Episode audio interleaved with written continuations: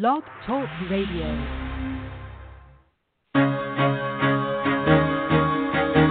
Carol the Coach. Sex, love, and relationships. We talk about it here. Carol the Coach.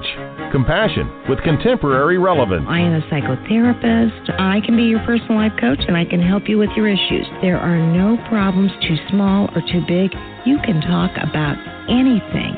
Speaker, columnist, radio TV host, and commentator. Carol the Coach brings messages of wellness and empowerment within reach of everyday people every day. Almost five years ago, I lost my soulmate in an accident. He was killed in a plane crash. Life just for me has seemed to stop. There are groups all over the city. I I mean, I teach one. It is a specific way to start thinking so that you shift how you see the world, which then shifts your energy, and then you feel better and you actually see things differently. Carol the Coach. Always available too at carolthecoach.com. Now I've got Russell on the line. I'm 47 years old. I'm a truck driver. I'm married. I have a wife in San Francisco. Okay. I haven't been home in six months. My thing is, I I don't know if I have a sex addiction or what the problem is.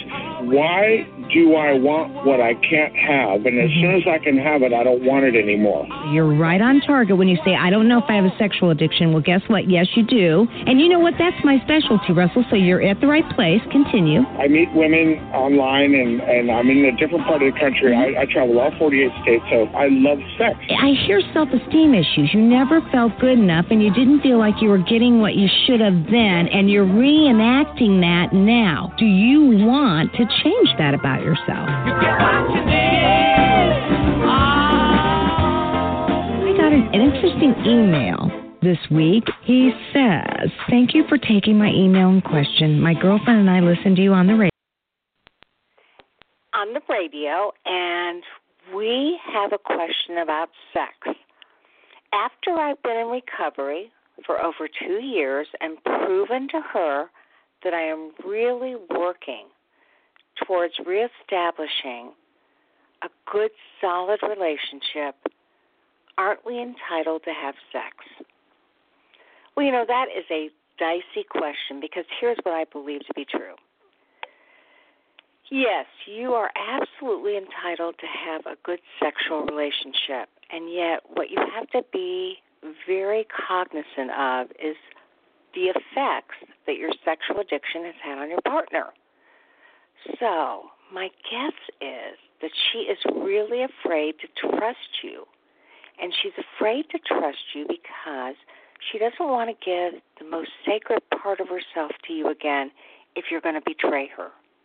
So that means you need more communication, you need more empathy, and you need to figure out what she would need to feel safe.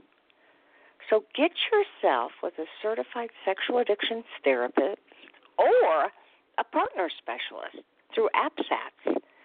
Um, because what I know to be true is these are the only two professionals that can really help you get on board with what you need to do to develop that relationship. So don't give up, but do get working. You've waited a long time, you've done some really good work, and yes, you do deserve good sexuality, but it takes a while to rebuild. And just in the same way as it takes your brain three to five years to really reboot, it takes her three to five years to reboot too. And that's why you have to work with somebody who can help her and help you to get back on the right track. Now, tonight we have two very special guests. Um, Rob Weiss had written this book called Out of the Doghouse A Redemption Guide for Men Caught Cheating, and now he has partnered up with Marnie Ferree, who is the executive director of Bethesda, a treatment center out of Nashville. It's a Christian treatment center, and together they put together a Christian guide for men caught cheating. Their new book is called Out of the Doghouse for Christian Men, a redemptive guide for men caught cheating. And it is going to help you to figure out what do you need to do to get out of the doghouse and um, rebuild that trust. You know, Rob would be the first to admit that this book is for everybody who has cheated sex addicts, adulterers, people who have committed infidelity.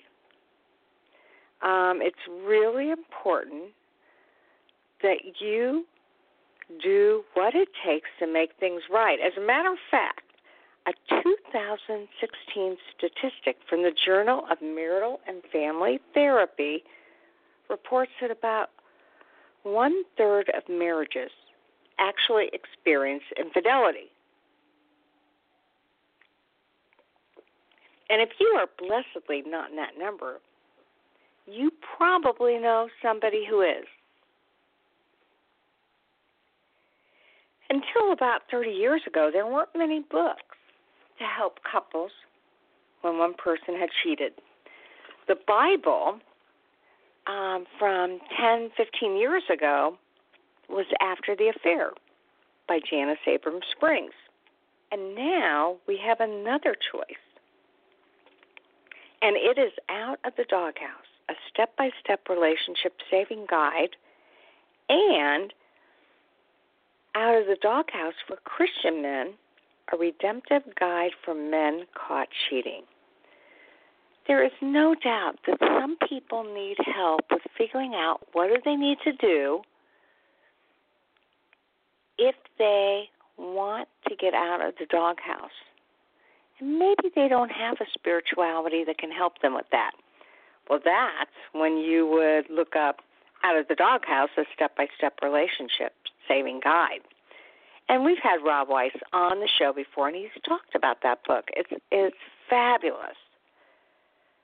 But now, if you're Christian and you really want to rely on your Christian principles, your biblical principles, you're going to want to read Out of the Doghouse for Christian Men, a redemptive guide for men caught cheating.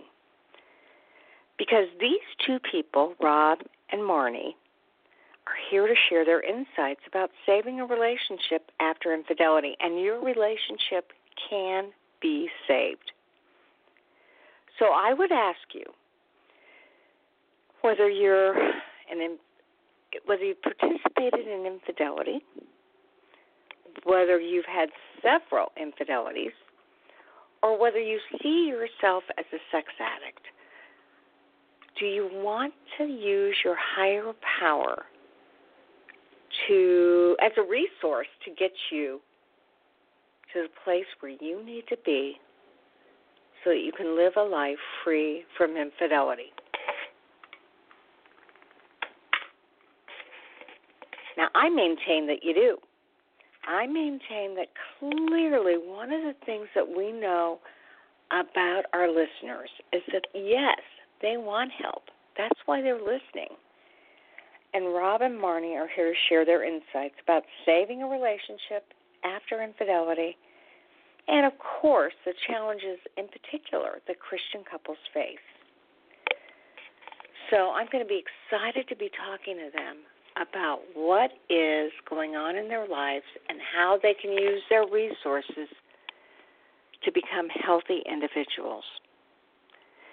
You know, because what I do believe is that oftentimes, and this is tough for me to say, but oftentimes, if you're not willing to do the hard work that you need to do to make your life happen, you are going to be spinning your wheels trying to make things better when they really can't. You know, I have to believe that you need the expert. You need the experts, whether it's uh, Marnie and Rob, whether it's their book that they highly recommend, um, whether it's a treatment center like Bethesda that is really there to help Christians who want to make their life better. Now, you may be stuck in the same scenario over and over and over again. And sometimes when that happens, I got to tell you, it is so important for you to get back on target by figuring out what it is that you can do to make your life different. And to do that very clearly means that one thing you have to do is follow those steps that will actually restore your relationship and rebuild the trust. And I know that can be really tough, but it is so well worth what it takes to make life better.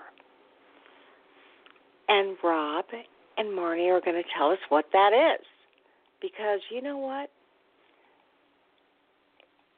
It can't get better unless you really put forth the hard work. And boy, is that hard. And I promise you, if you put forth the hard work, you will make it happen. I know that to be true. I've never met somebody who didn't make it work when they put in the hard work. So, I got to ask you, what do you think you need to do? Listen to this show, and we'll give you the step by step guide for making it happen. And boy, oh boy, these are two of the, the experts in the field. They're both CSATs.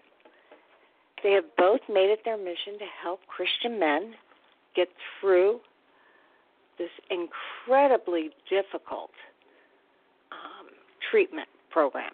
You know, it's not easy to know what to do. It isn't. And so you've got to ha- have the experts help you. Why reinvent the wheel? And that is why I highly recommend that this group, Rob and Marnie, make a difference in your life.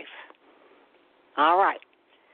So, I was talking on um, my YouTube channel about people that can't seem to get over the pain.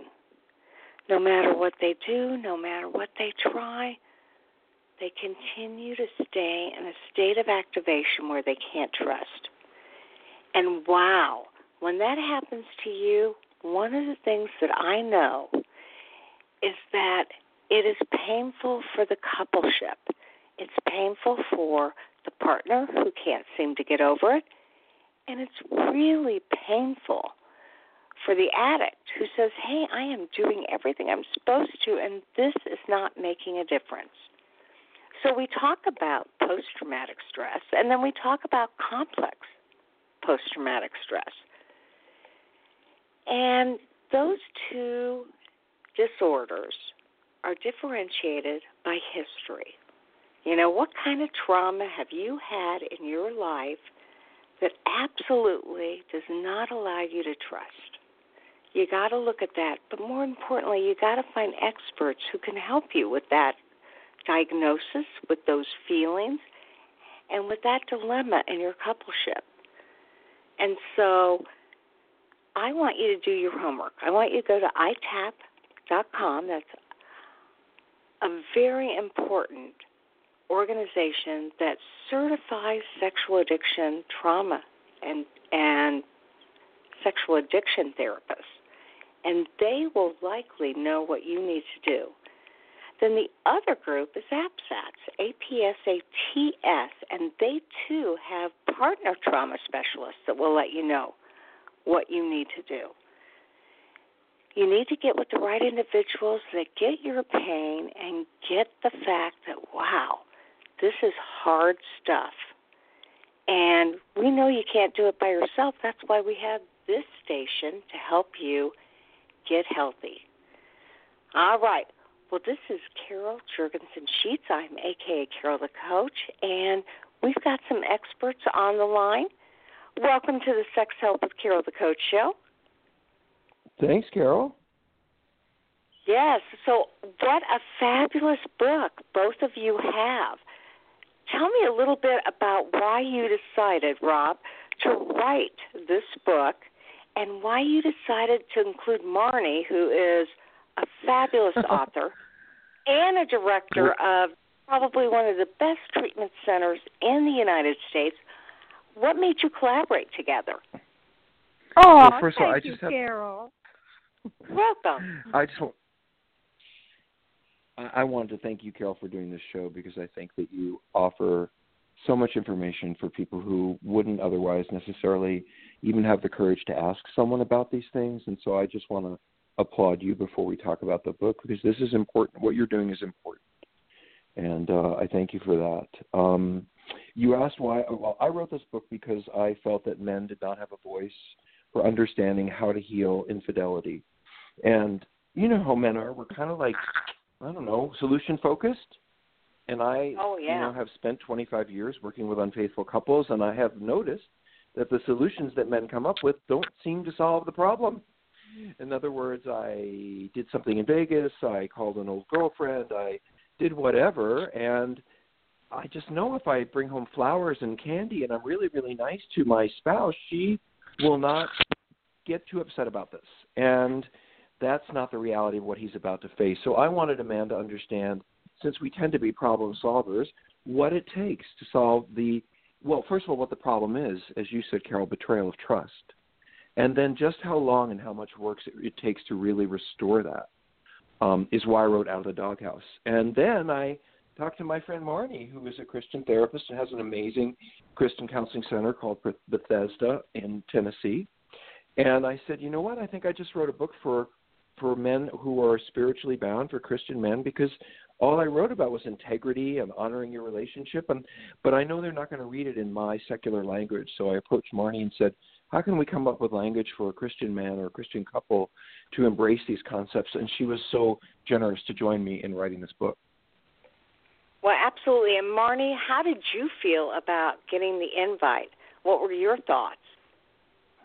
I was really excited about it, Carol. I was familiar with Out of the Doghouse and thought it was great. I confessed to Rob I had not read it cover to cover when he invited me to do that. So he said, Well, why don't you read it? And I did and marked it all up, mostly with big check marks saying so easily adaptable to Christian Mm. principles and language. And um, Mm-hmm. came back to him and said, I would love to do this. And I teased him that he wrote one of the most Christian books about infidelity that I've ever read, and I've read a whole lot of them, just in terms of his very clear definition. So it's it actually has been a really fun and one of the easiest writing projects I've done because the core material is so fabulous.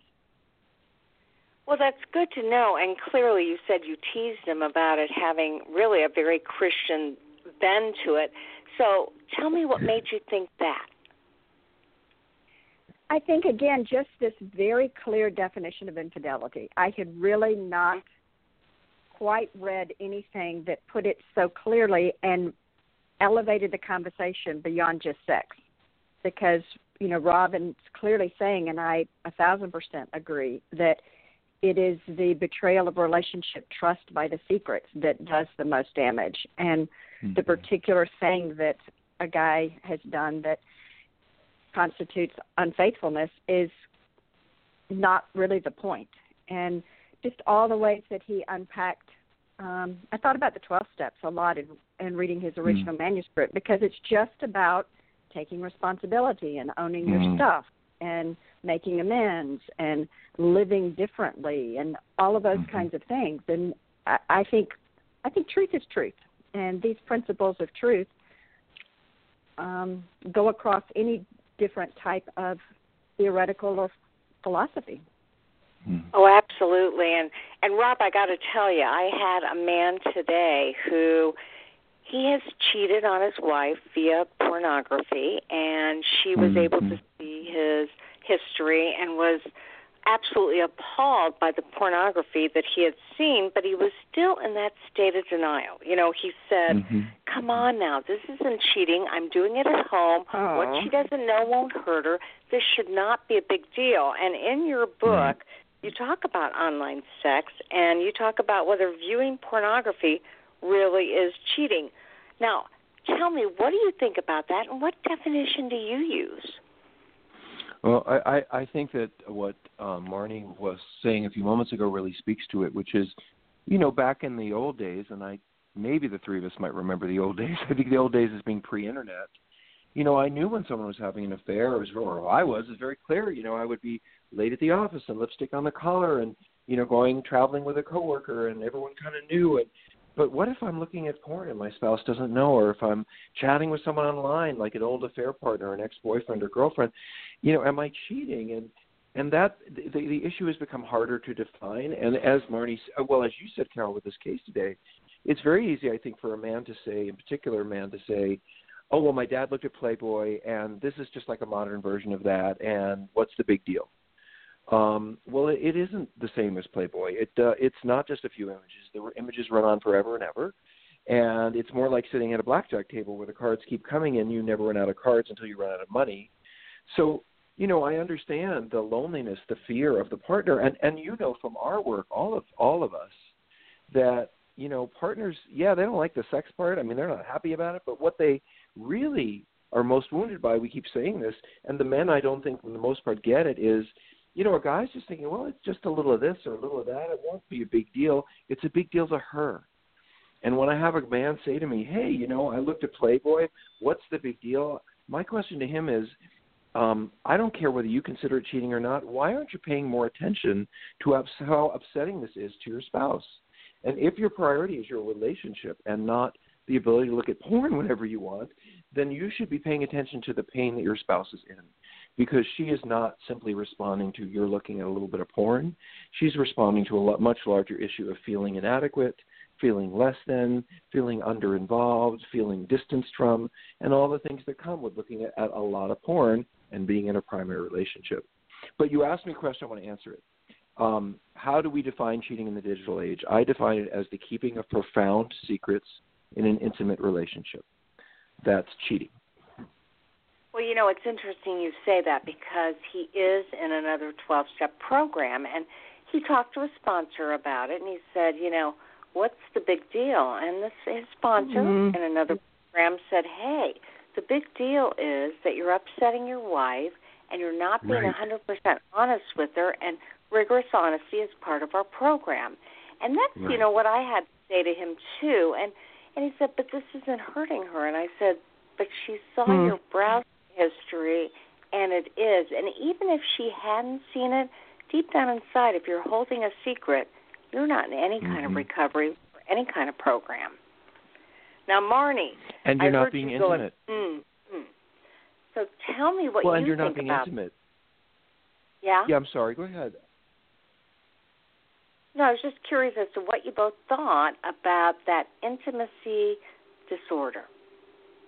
Marnie, go ahead. Oh, I- first. I absolutely um, agree and believe that that is the correct way to view whether it's sexual addiction, which we have such a background in, uh, or your more garden variety, if you will, infidelity. This is an incredible breach of the intimacy. Um, Mhm. and in, in this case and in our book, and certainly within a Christian framework and worldview, that Mhm. intimacy between a husband and a wife is sacred. And certainly Mhm. the sexual part is sacred, but also are the secrets and the emotional intimacy that a cheating guy may have with a quote just emotional affair with someone. And so there is an intimacy dis, um, disorder, but there's also an intimacy impairment. And from a Christian worldview, the just looking at pornography is breaching that trust of sacred intimacy. Mhm. And, Yeah, I and would it's interesting. I, I That and you know, Rob, I know that clearly, you know, for you, you wanted to help partners get out of the doghouse. You actually wanted them to redeem themselves, to build that trust. And that's why you wrote your first book. Um, and and so, tell me a little bit about the definition of cheating in in your. What is your definition, Rob? Well, as I as I um, I think I, I couldn't be clearer about infidelity today and what I believe it to be. And infidelity is the keeping of secrets, or rather, the keeping of profound secrets in an intimate relationship. You know, I I may not. You know, you may you, we may be married and. You know, you think that I'm on a diet and I had an extra cookie today. Well, I, I might not tell you that, but I consider that a relatively little indiscretion. However, if I know that what I'm doing would hurt my partner or let them down, or if I know that it, I need to keep this secret because they will be uh, disappointed or they won't agree, um, that's cheating.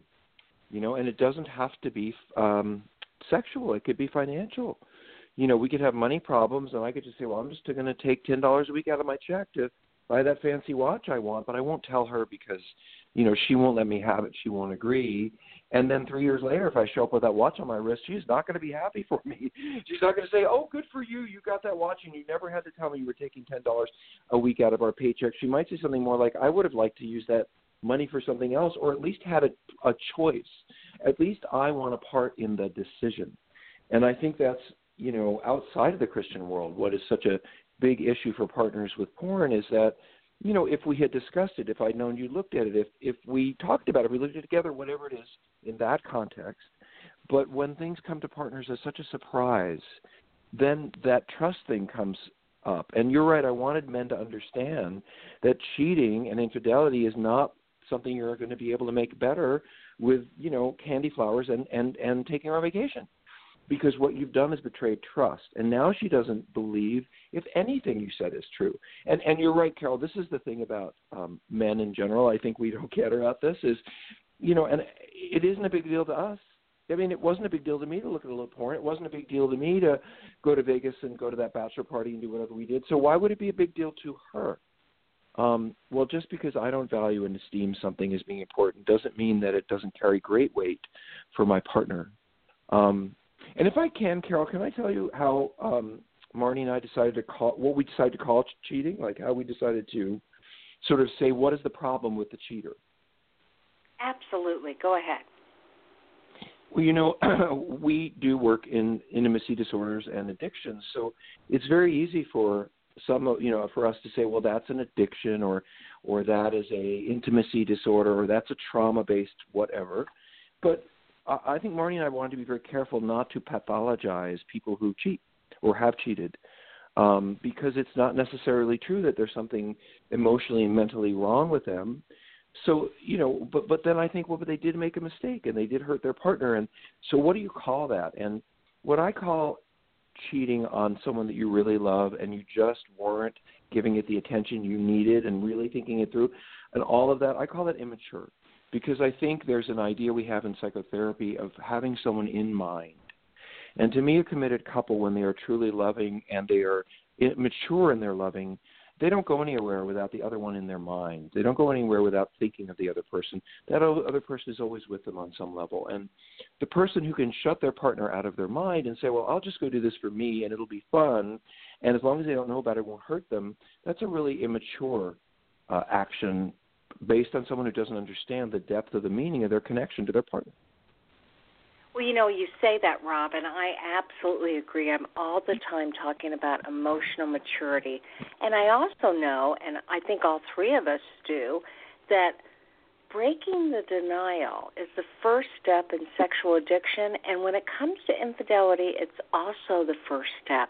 I mean, mm-hmm. clearly, mm-hmm we have to help our clients break through their denial and recognize how they are hurting their other the other person in their life because we're talking about, you know, a relationship fracture, whether it's infidelity, mm-hmm. whether it's sexual addiction, it's about fracturing that relationship, which means we really have to develop empathy, which increases mm-hmm. intimacy. What do you mm-hmm. think, both of you? I definitely agree, Carol. And to brag on Rob a little bit, um, this book, in my view, does probably the best job that I have seen anywhere of really getting at how cheating and infidelity affects a partner.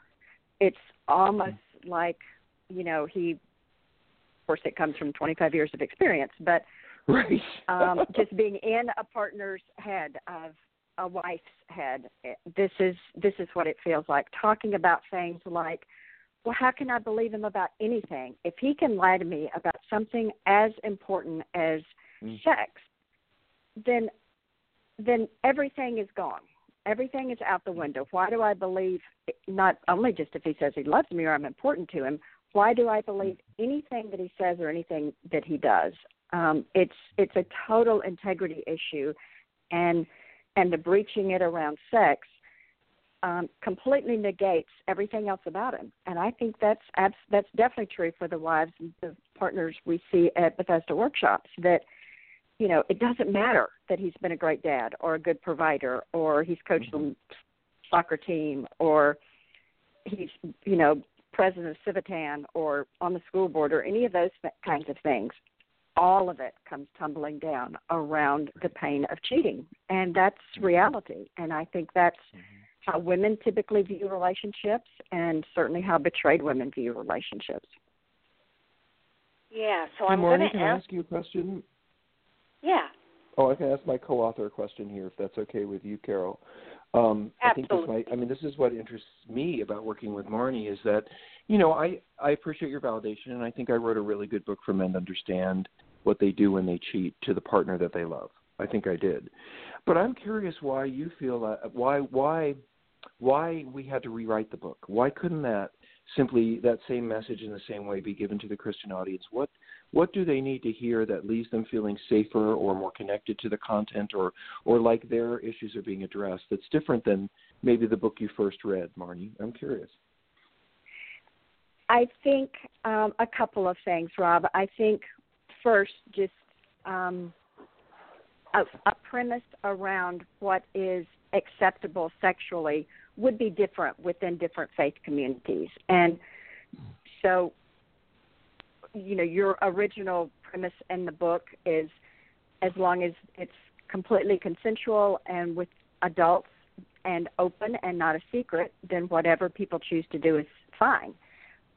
And within a Christian community, they're going to want a different um, definition of mm-hmm. I called it in the rewrite the adaptation a covenant relationship, um, a covenant mm-hmm. marriage.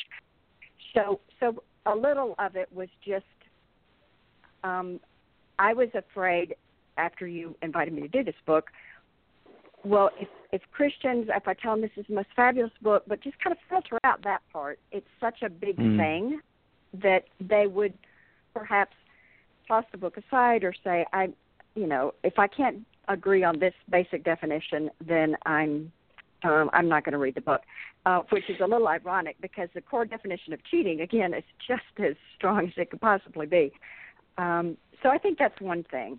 Um, I think I teased you a little bit, a very minor part, but there's a little bit of language in the book that if you that some of faith communities may go, ah, let me, of course. let me filter that one out but I think as well, it wasn't that Christians couldn't benefit just from reading that core book.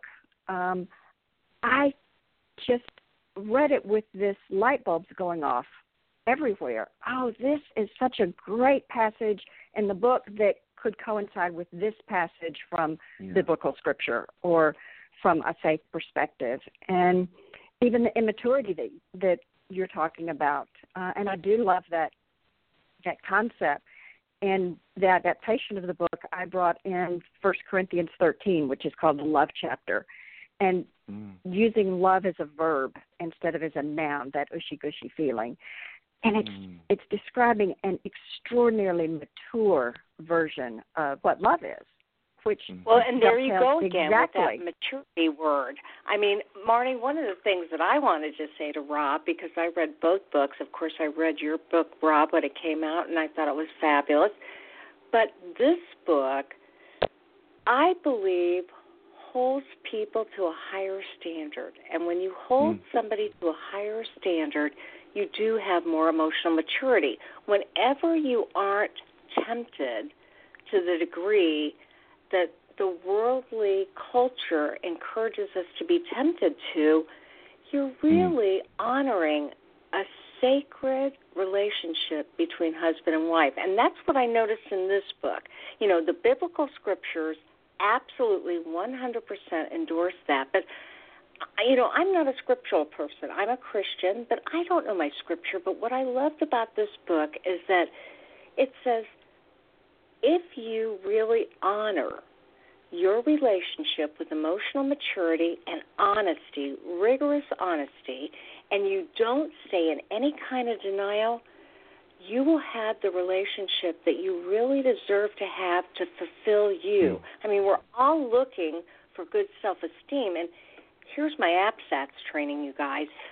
My APSATS training is that when a sex addict or somebody who's unfaithful rebuilds a relationship through honesty, empathy, accountability, authenticity, and transparency, they grow. So not only does mm-hmm. the partnership grow right. and the partner gains trust, but the addict grows in his emotional maturity. And that's why I love this book. And and Carol, I want to say that is why I use the word immature because you know when when someone has a disorder, they're depressed or they are alcoholic or we we all know that those things can be lifelong in various ways. They can come and go. Um, they can be, you know, have serious early sources, whether they're biological or trauma related. But, you know, when we hear diagnoses, we kind of worry. But I like the idea of immaturity because to me it means that you can grow. And to me, it says to a, a woman, you know, this man can can become more of the guy that you want him to be. You know, he, this may be an error, but it has doesn't have to be the end. And I, I believe that I see far too many couples who do decide, oh well, I, I can't do this because there's been cheating, and I think, oh, but that's such an opportunity to grow and and mature your relationship. It's it's not a closed door; it's an open one. And I would yes, so agree with that. Yeah, I would agree uh, too because clearly it's not about doing it doing it right. It's what you learn from doing it wrong and improving it mm. and making it right.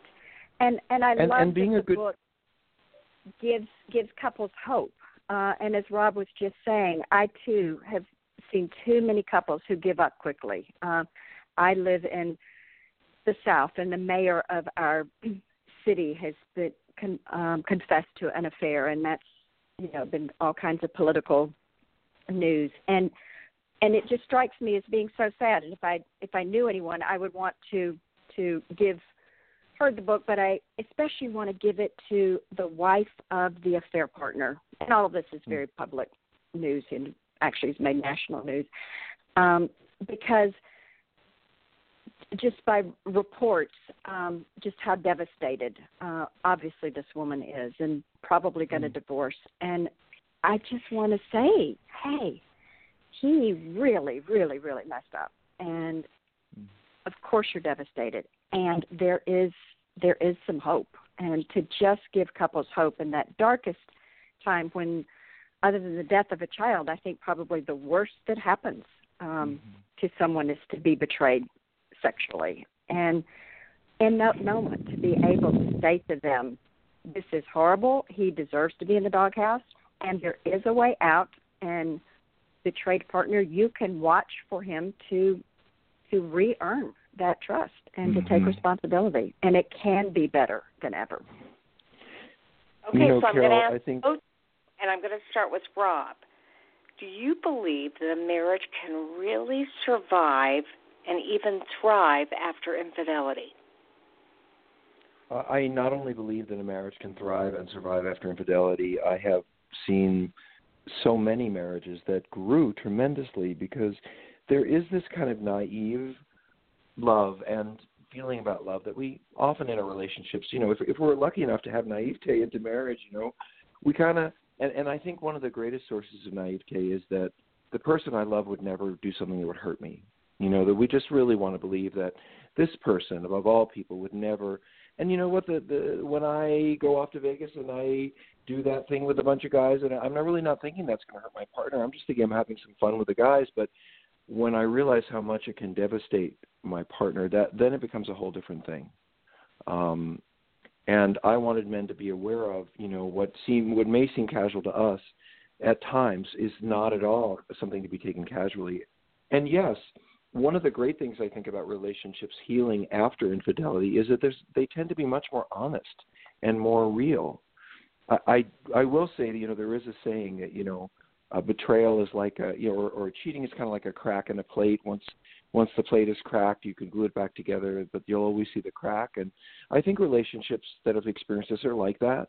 You know um they they're ne- they're not, never going to be the same because you can never look at that person and say well they would never do that to me but on the other hand you can have a much more um a much a much greater awareness of the communication of the honesty of the you know you can raise the stakes when this has happened and the guy coming out of the doghouse means that he's willing to step up to that and show up for a higher level of relationship so yeah i, I really believe in redemption and forgiveness especially right now when we are so much pointing fingers at men and saying, look at this guy who did this and look at this guy who did that. And you know who I'm talking about. And, you know, what I don't see in our culture is men who have made mistakes around sex, who have really caused harm in their relationships or their community or their career, who have then gotten to the other side. That's the story I don't see in the media is the man who lost that marriage or lost that job or wasn't able to be a pastor anymore or wasn't able to be a doctor anymore but 5 years 10 years later he is a different person he's worked on himself and he's not the person who would do that anymore and we need more voices of redemption in our culture especially around men and sex well, and I would agree with you, and I'm going to ask Marnie the same question. But before I do, I want to say that obviously we're talking about emotional maturity, and we're talking about the cheating spouse but it also requires an emotional maturity of the partner to understand that horrible, horrific mistakes have been made, and if you want your coupleship to survive them and even thrive, you have to figure out how to, if nothing else, how to manage your feelings, deal with the emotion dysregulation, how to deal with the triggers that come with infidelity and begin to trust that process of restoration. So, Marnie, I'm going to ask you do you believe that relationships can survive infidelity? Absolutely, with all my heart. I I'm passionate about that, uh, as is Rob, and have seen it in countless, countless, countless couples. Have experienced it myself.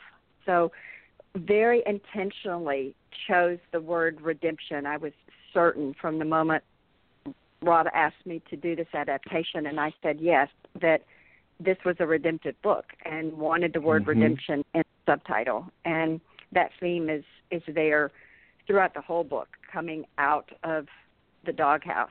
Um, and so I I totally, totally believe that. And it is, mm-hmm. it is a grace it is a grace on the part of both people, and we see it. And I agree with you, Rob. I hadn't really thought about it, but we do need more media uh, coverage of the redemptive stories. And unfortunately, they're they're not quote sexy enough to make the news. But um, no. but definitely that's what people need to hear, and that's what we're hoping to do in this book.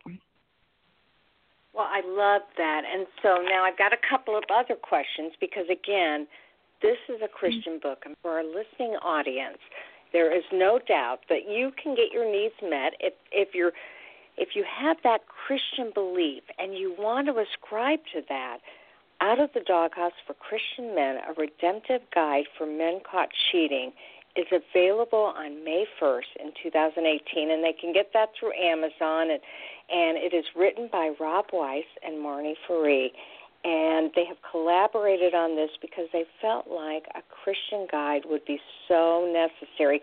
Rob had already written the book, um, Out of the Doghouse, a step by step relationship saving guide, and they decided to take it one step further and make it applicable specifically to Christians with biblical scripture and just adaptations of how people have offered grace and how people have made mistakes and how they can make it better.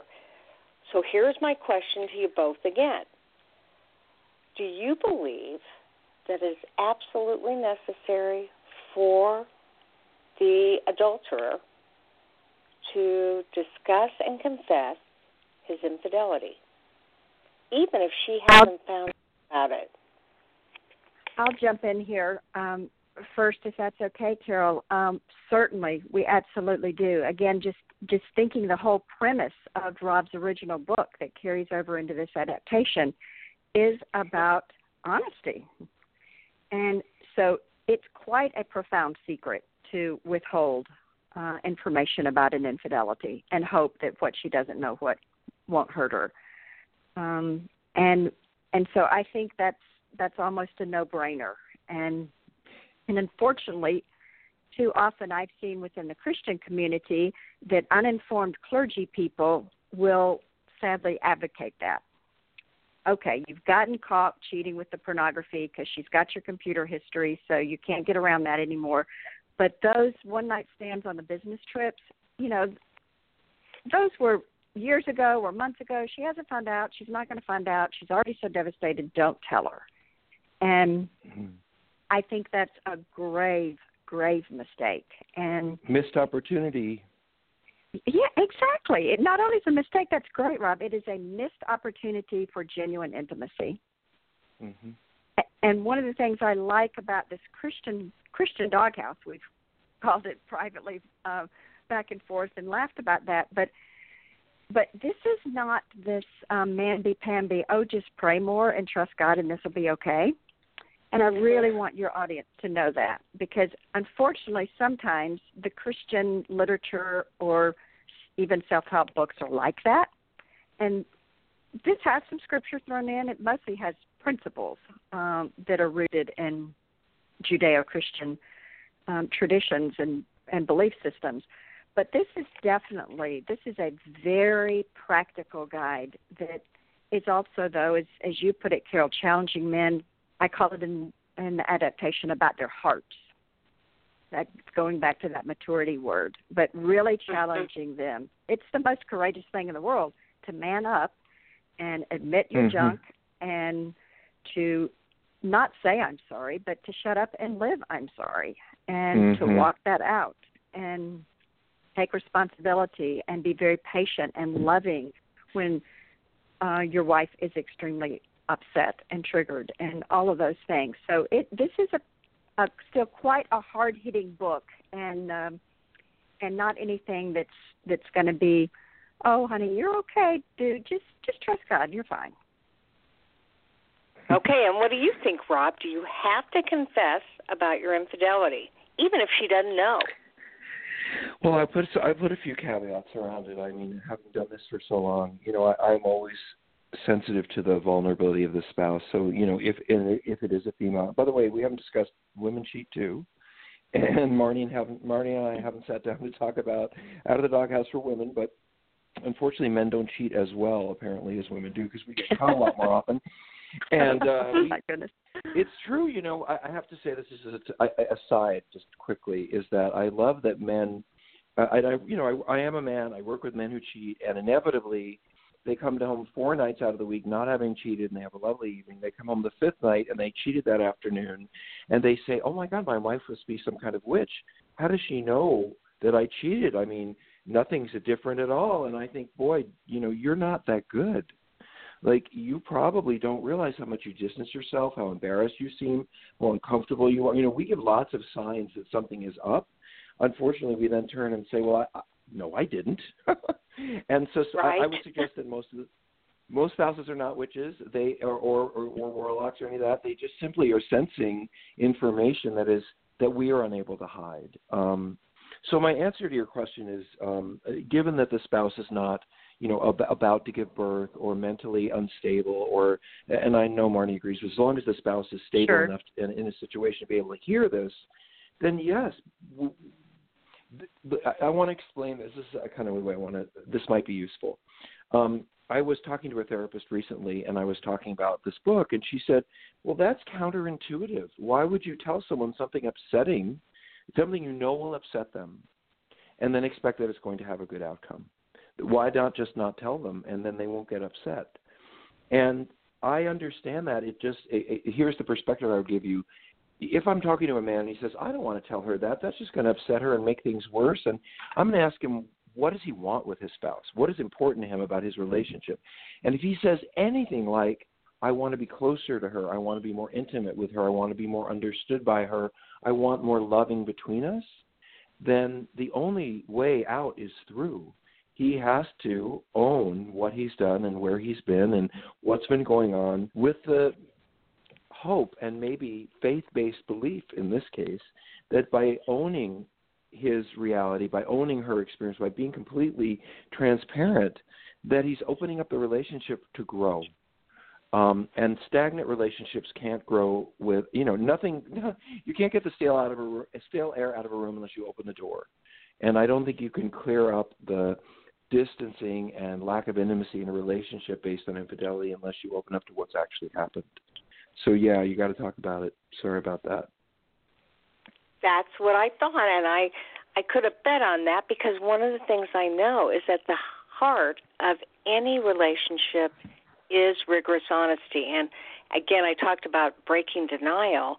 Clearly, if you decide that you're just not going to give her this amount of information, there will be all sorts of things you're not going to tell her because you're going to think mm-hmm. it's in her best interest when really it's in your own best interest not to face that conflict. And here's what I believe, guys in healthy relationships, conflict breeds intimacy. And so if you're in a relationship that isn't that healthy, you need to ascribe to that premise to make it healthy. And honesty mm-hmm. does that. So now. I, I, know Marnie would agree with this too that you know, we're all taught to put on a good face and to look good and to be pleasing to others and you know, um and all of those things and and that's that's nice in casual social situations, but in deep, meaningful relationships, sometimes we got to get down to the stuff that isn't so nice and doesn't feel so good because that's if you don't scrape that stuff off, you don't get to the love that lies underneath. Yes, for sure. Okay, so you you know, I know that women in general are relational, and they really do. Although I got to tell you, I've got lots and lots and lots of gay men that listen to this show too. And so I'm going to say, in general, if you've been cheated on and you are Christian and you want to figure out how to get through this mess, you need to read this book so that you have you use those Christian and biblical uh, principles to make your life better. Would you agree? Yes. Sure, sure, absolutely. I mean, Rob, an original book talked about that he's writing a book for heterosexual men who have cheated in their primary relationship, and that it could right. be very applicable to other settings. Um, and I totally agree with that. And and this same book is is the Christian adaptation, I think, is exactly the same way. And, and that and, and really, Marnie um, and I just wanted to solve a problem that we kept seeing over and over again, which is men get themselves into these situations and they don't know how to get out. And we just simply right. wanted to say, if you're willing to do the hard work, because it's not easy, here it is, and this is how you get out. Okay, so now you just brought it home. So let me ask you after a man has been caught cheating and is in that doghouse, what are the steps they can do to get out of the doghouse and restore trust and the relationship from a Christian perspective? Marnie? I think the steps are exactly the same that are from a so called secular perspective. Again, because truth is truth and relationships are hmm. they work the same way. And so again it it's just interesting and I I love being associated with this book and I I love my adaptation frankly. I think it's it's really cool. And the core material is there. I mean, if if you look at you know, chapter whatever, and here are seven things that guys can do to make things better, or seven things that make things worse.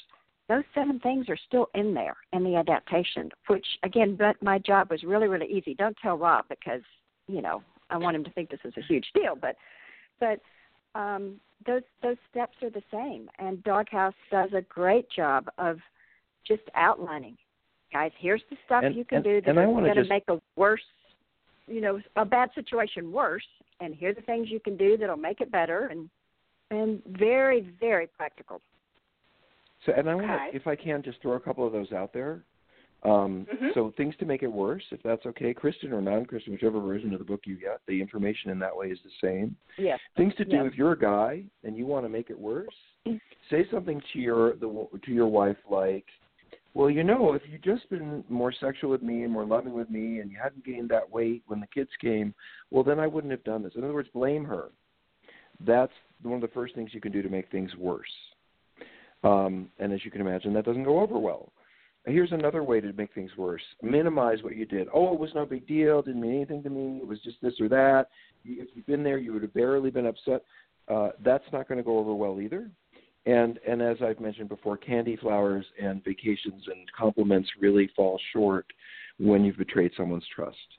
Um, so there's something And- not to do. Exactly. And the biggest one that both um, books talk about the worst thing you can do is to keep cheating and lying about it. Right. That's absolutely the worst thing you can do. Um, and nothing will, Let's talk about will a couple of mean anything useful after that. things to do. Here's a couple of useful things I think that that a man can do who's che- cheated on his partner. He can, number one, um, sit down and do some inventorying of what he's done, so that he doesn't tell her in dribs and drabs. Because as much as all of us, all three of us, us I think, believe that honesty and coupleship and intimacy comes through honesty.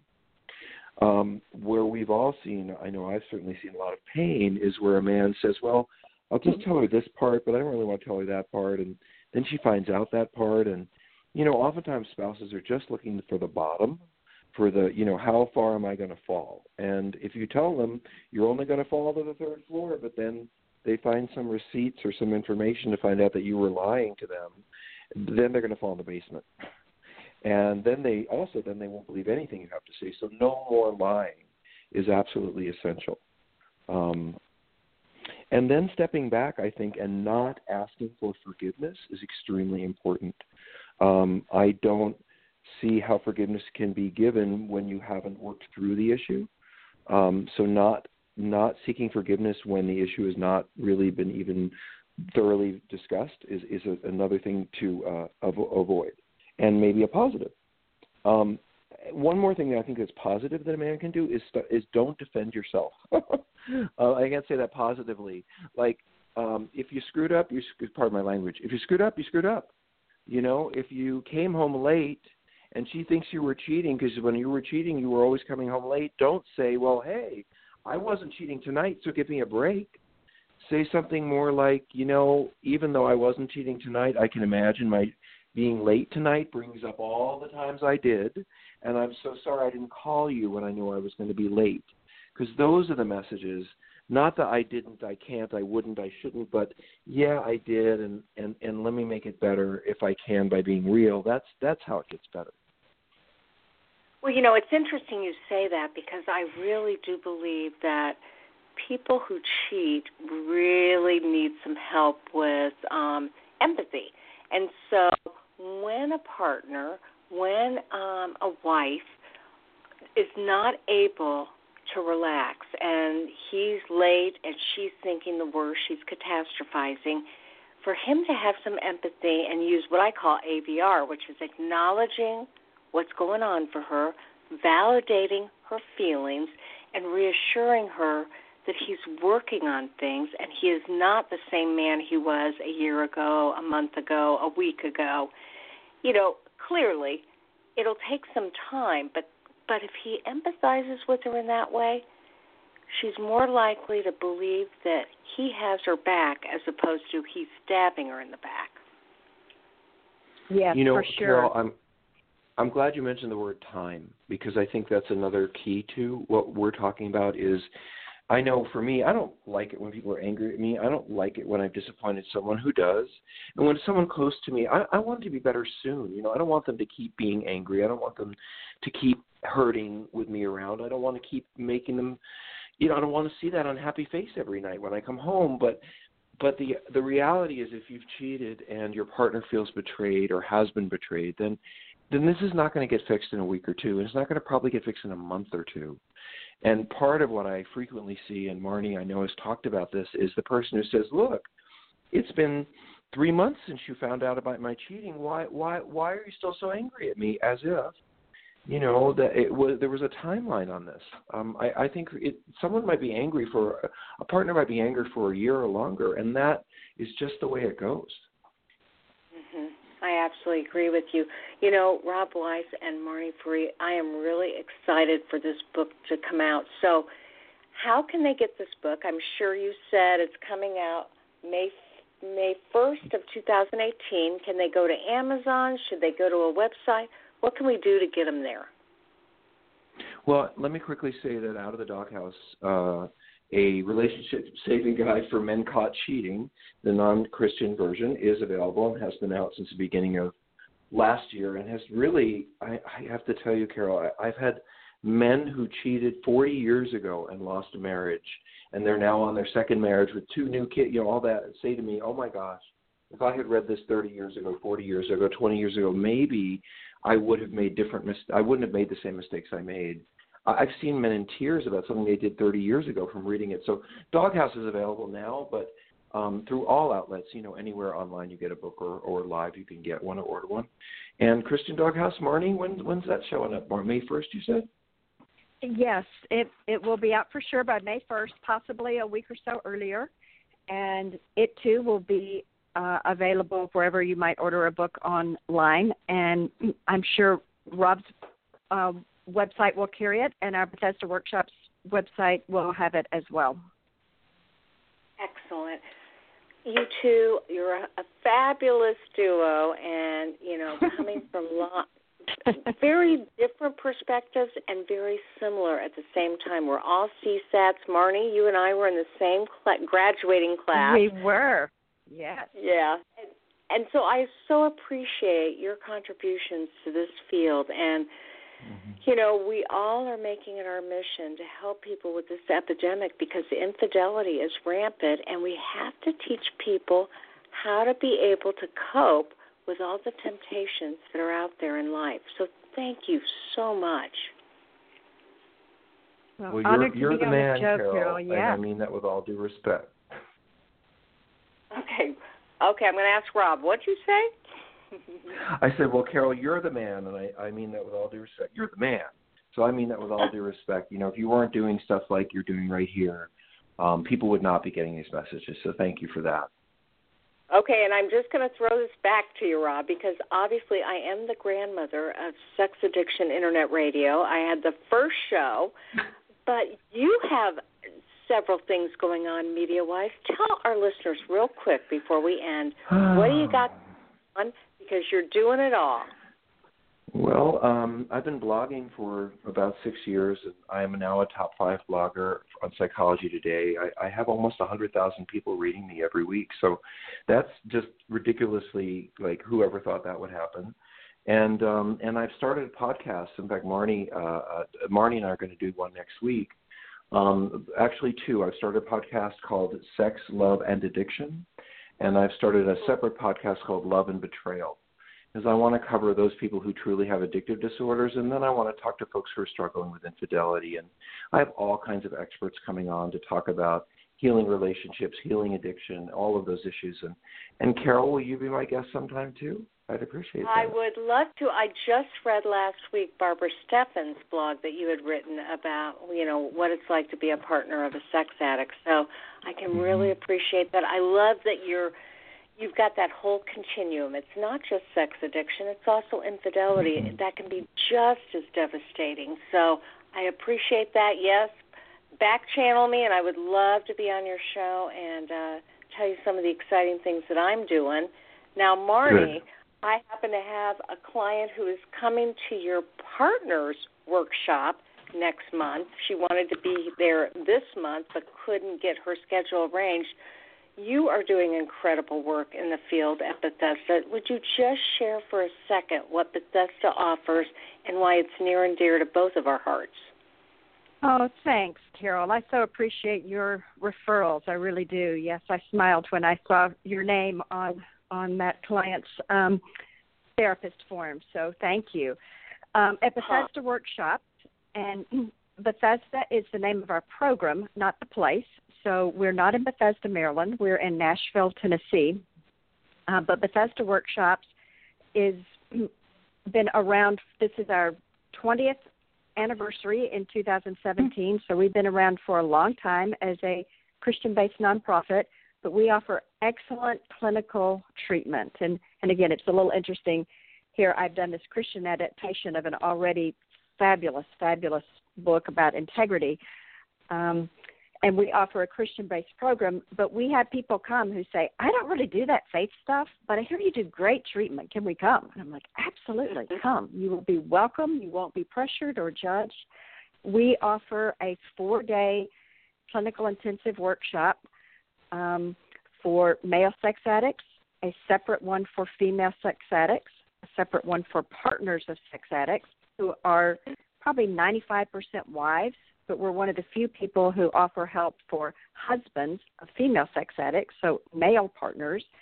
Uh, then they can come back as a couple after they have done some initial uh, individual work at their first workshops. They can come back still very early in the process to get some stabilization, to begin to develop some empathy, uh, to get some good communication skills and, and conflict resolution skills and those kinds of things and I am super, super excited. We, as far as I know, again, the first of its kind in the country are offering in mid April and then three other times through the year an intensive workshop for female adolescents who are struggling with sex and relationship issues. It's a family based workshop. The girls don't come just by themselves. Yikes, we're not that crazy.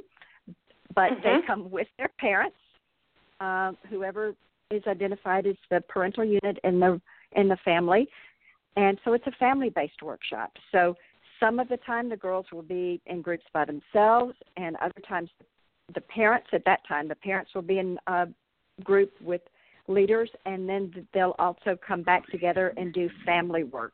So we're very systemic in our thinking about let's look at everybody that's affected and part of this um, issue, this difficulty in the family. So I'm really, really, really excited about that, and we have information on our our website. We're we're counting down and hoping that um, we can be a benefit to families. Fantastic. And you know, I have to say, this is a repercussion of our culture in general. So, yes. guys, thank and pioneers in the field. I can't wait for people to get to read your book. And anybody that needs more information can email me at carol at carolthecoach.com. So I wish you the best. Let's keep keep me posted on how things are going and what you have to offer next. Thanks for your Thanks support, so much, Carol. Carol. Really, really great to be with you. You too. I'll talk to you too soon. All right. Thank you. Take care. All right. So as we um, as I am so excited to have these two on. They're both excellent writers. They both have other books available, and you might look into them each individually. Rob Weiss, W E I S S, he's an, uh, a prolific writer, and Marnie Ferree um, has had her own story that she has written about, and like any great founder, she has made it her mission to help people find the resources that they need. Okay, I have to get out of here, but as I say at the end of every show, you know, there's only going to be one of you at all times, and I fearlessly want you to have the courage to be yourself. I'll see you next week for more sex help with Carol, the coach. Have a great one.